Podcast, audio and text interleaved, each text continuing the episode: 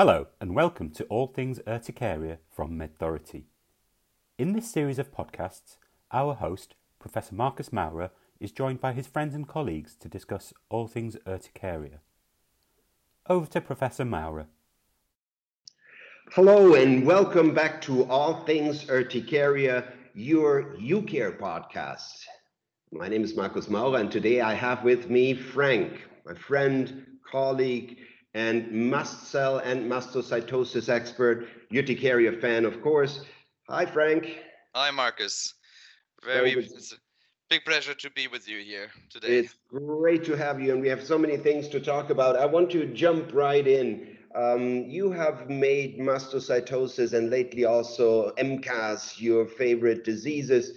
Why? What is so um, interesting or what needs your attention so much about these uh, diseases? Yeah, let me start with mastocytosis. So we come here from a prototype mast cell disease. As you said, we are all mast cell fans, and mastocytosis is a disease we are not really looking at for a long time. It's a rare disease. Um, it's a um, devastating disease for patients. So people that have mastocytosis actually have more mast cells than normal in their body. The reason for this is an acquired genetical alteration in the system that controls the number of mast cells in the body. Um, and this is out of control in these patients, and they're just having more mast cells in their skin, in their gastrointestinal tracts, in many organs. Um, and this is causing symptoms. It could be symptoms um, like having a bit of a cramping, um, having uh, itch, and I, I, have heard you talking about itch with Martin, Mark, uh, Martin in one of the previous um, podcasts, uh, but it could be go all the way up to really having life-threatening anaphylactic reactions. Um, most severely affected are patients that have both mastocytosis and, for example, an allergy um, against bee or wasp venoms. And uh, the underlying mastocytosis makes them become super um, allergic patients. Mm. let so, me jump. Let me jump yeah. in, Frank. So, what uh, really is the difference between mastocytosis and urticaria? I understand, you know, some of the symptoms are similar. Mm-hmm. You have increased numbers of mast cells, more so in mastocytosis than in urticaria. But how are they different? Are they? Is it is it difficult to distinguish the two clinically? Well, it's not really because uh, mastocytosis patients, many of them have a specific um, involvement of their skin, for example. So there's also skin lesions, but they look different. They're like reddish, brownish, small spots um, mm. that never go away once they have developed. We don't have this in urticaria. Yeah. Yeah. And from from um, let's say the underlying course of the disease, it's also different. So in, in urticaria, I agree with you. There's also some more mast cells in the skin, but it's never visible, only when the wheals uh, are coming, which are fluctuating. Um, um, and like the underlying cause is that there's something that activates mast cells in urticaria patients. That not necessarily is the case in mastocytosis. Well, so we can let's we can, dig a little bit deeper. What do we know about how mast cells get activated in these two diseases, or what do we not know? Well, in in uh, in urticaria, we have learned a lot over the last, let's say, five to ten years, um, in which we now know that many patients um, uh, share a mechanism in which they are more or less allergic to themselves. So mm. we urticaria was believed to be not an allergic disease for a long time. Now it is an allergic disease again, um, in which we found found specific antibodies in the immune system of chronic urticaria patients or chronic spontaneous urticaria patients um, that are directed to self proteins. Mm. Um, this is not the case in mastocytosis. And there is even mastocytosis patients, despite they having a high number of mast cells, not having any symptoms at all. So there must not be an activating signal uh, in mastocytosis. But if there's one, um, you're more prone to have very severe symptoms because you have a much higher number of mast cells. But in mastocytosis, we actually have no clue about the activating signals. Yeah. But, but what makes the mast cells more twitchy, as you say? Is it this mutation or is it the presence of signals? Um, how, how far along are we in understanding this hyper releasability of mast cells in mastocytosis? Yeah, we we are getting closer to it. So you know, uh, for a long time, the only un, only underlying cause of mastocytosis was this specific mutation, uh, which uh, patients or people can acquire over their life. So usually you're not born with this. It's a genetic alteration, mutation you acquire over your life, and uh, this squeezes in in the control um, of uh, the mast cell numbers. It's called a KIT mutation, and KIT is a receptor uh, like on the surface of mast cells and usually there's a natural ligand, which is called stem cell factor. And by working the two together, um, it controls the number of mast cells. By gaining this mutation, um, it's out of control. You don't need a natural ligand. Your mast cells keep growing and growing, um, uh, and uh, you come up to a higher level. But mm. this itself may not explain why the mast cells become more titchy because to say there's there's patients having no symptoms and there's other patients having very high symptoms. There's something which coming into place um, which we just learned um, uh, over the last recent years, um, which is called actually an hereditary, so an inherited uh, uh, hyper alpha tryptasemia. So it means what, there's what, what's that? What's that? That's what's that? Word, yeah, it's a very complicated term. You see, I even have trouble to to pronounce that correctly. So alpha hypertryptasemia means tryptase is um, a product from mast cells. It's almost exclusively produced by mast cells in our body, and we can measure this in the blood. Um, it's also a marker for diagnosing mastocytosis because if you have a higher number of mast cells, um, your mast cells also, or you have higher levels of this tryptase protein in your blood because mm. there's more mast cells producing this. So people having high levels of this um, product in the blood um, are most likely have mastocytosis. Mm. Um, there's other people having high levels of this protease uh, in their blood without having mastocytosis because there's another genetic alteration which just makes your mast cells uh, produce more um, of this protein. It's actually half of it only because it's alpha tryptasemia. There's also beta, but it's probably too complicated. Okay. But having both together, um, this higher productivity of tryptase of your mast cells and the KIT mutation, meaning also mastocytosis, this seems to be make you uh, or become uh, most severely affected patients in terms of the symptoms. Very so you see, I have to be complicated here and even explaining this. And if you explain something complicated, it means mostly you don't know really a lot about it. And this is exactly the case. So we mm. have to really learn much more about the triggers um, and what makes a mastocytosis patient a most affected one um, or a not so affected one in terms yeah. of symptoms. Well, thank you, Frank um, for trying to uh, better understand and and um, for your efforts in explaining. We're looking forward to the day when you can say that in one sentence and it will be clear yes. in uh, every aspect. Let's come to believe me, more, me too. let's come to more clinical aspects of these two prototype mast cell driven diseases, um, mastocytosis on the one hand and urticaria on the other hand because mast cells are involved and because much of the same mediators come in play, the treatment is actually quite similar, at least in some aspects.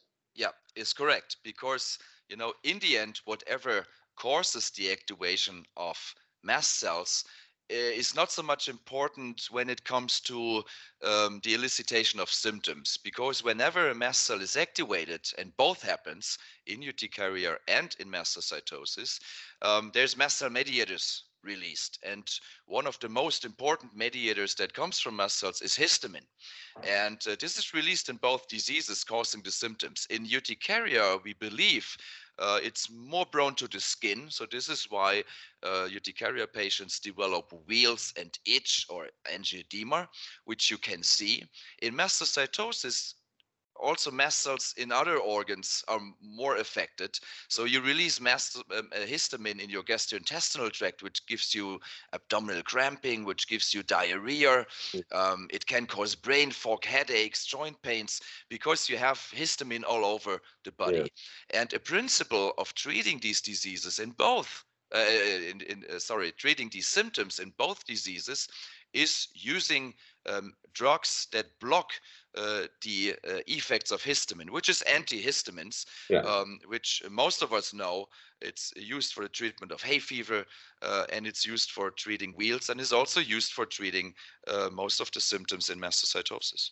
So you use in mastocytosis and urticaria the modern non-sedating antihistamines, and in urticaria we know that up to up to 50% of patients can have some benefit from this treatment, especially when higher than standard doses are used. What about mastocytosis?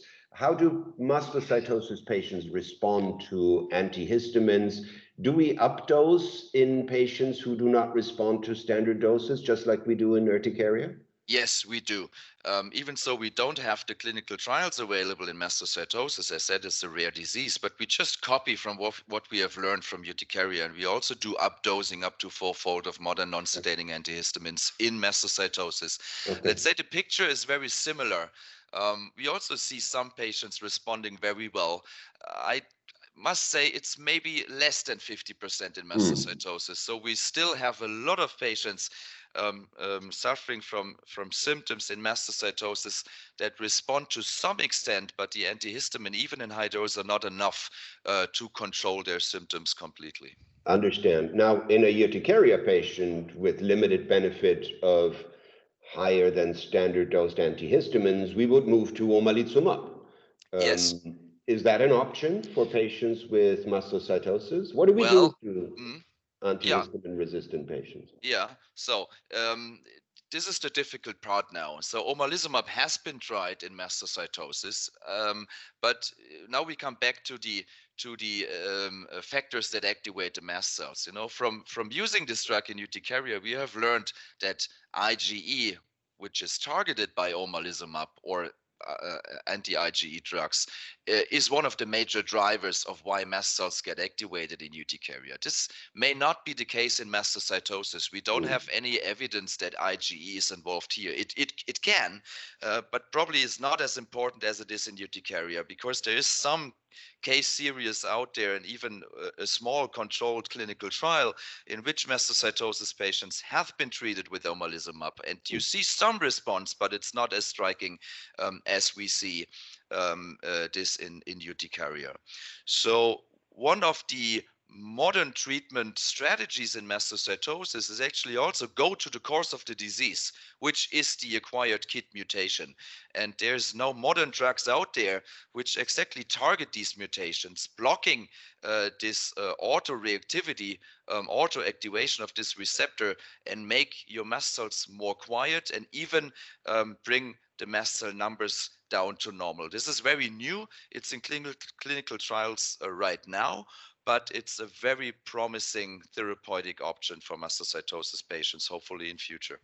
Frank, I want to come to um, a tricky, a tricky disease, um, but I want to um, I want to approach this from the angle of urticaria. You have recently started um, in the UCare network a project called CSU Plus, and um, the idea is to explore signs and symptoms of patients with chronic urticaria beyond the wheals, beyond the angioedema, beyond the itch, mostly extracutaneous symptoms.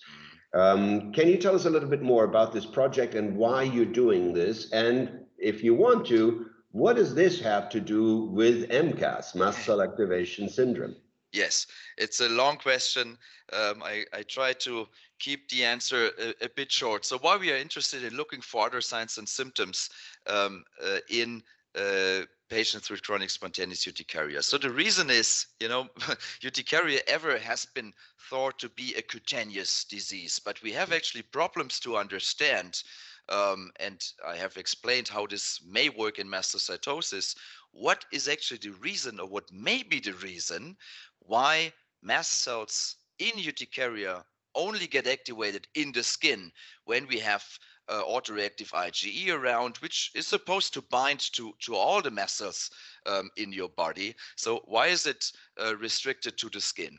And you know maybe it's just our believing maybe it's not even true because we have some uh, evidence from our uh, patients we see uh, from our colleagues within the UCare networks that in some of our patients there may be even other symptoms mm. that may even become together with the wheals together mm. with the itch it could be also gastrointestinal ones it could be uh, muscle or joint pains whatever but we're not really asking for this because mm. you know in our heads urticaria is a disease limited to the skin mm. um, making the bridge to MCAS, the mast cell activation syndrome, this is something which comes more from the mastocytosis uh, uh, people because um, you know, it's from the other way. So by mm. diagnosing mastocytosis, we have very, let's say, strict rules how to do this. You know, you must have a specific number of mast cells in your body. Your bone marrow is affected, in which we can look for mast cells. There's specific markers expressed by mast cells. There's the KIT mutation, um, and there is the high tryptase level in the blood. This is all not true for for urticaria, but there's something in between. We know this. There's patients having symptoms, even having more symptoms on their other organs um, than they have on their skin, but they are not fulfill the criteria. Um, so you can uh, uh, uh, diagnose mastocytosis in them, but the yeah. clinical picture is very similar. So mast cell activation syndrome could be just something which sits in between chronic spontaneous urticaria and mastocytosis, the both extremes. Um, and this is what we look for. From the one hand, we want to identify the number um, and the frequency of extracutaneous additional symptoms that come together with wheals and itch in urticaria patients. And on the other hand, we try to better identify um, the patients having more extracutaneous symptoms but don't qualify for the diagnosis of mastocytosis. Very interesting and very much needed because we know so little about uh, this phenomenon. Um, well, actually, both know so little about these extracutaneous signs and symptoms in chronic urticaria as well as mast cell activation syndrome.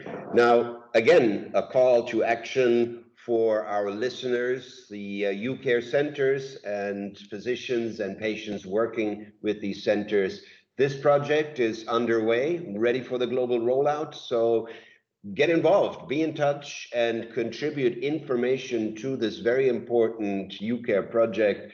You can reach out to Frank or the UCare office and find out what needs to be done. Frank, I have one more question for you. Um, and this is what do you hope will happen in 2021?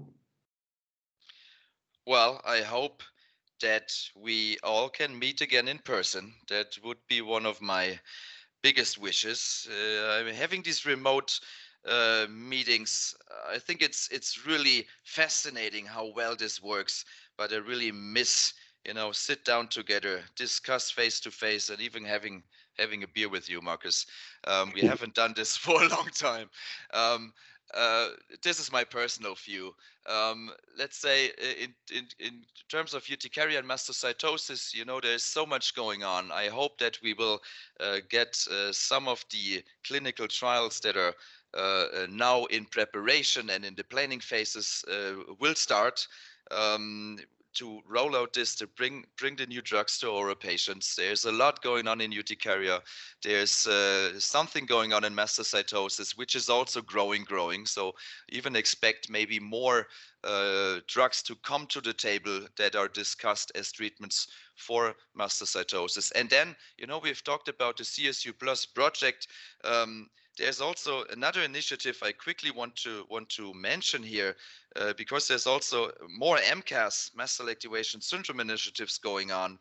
Um, since this is confusing at the moment, you know, patients um, suffering from these kind of symptoms, there's no diagnosis yet you really can attach to this. And diagnosing cell activation difficult because we don't have really good diagnostic criteria. And uh, patients are confused physicians are confused even the two of us are confused sometimes on what this this really is. Um, so um, there is a, a, patient organization that has recently been founded in germany. It's called mcas hope.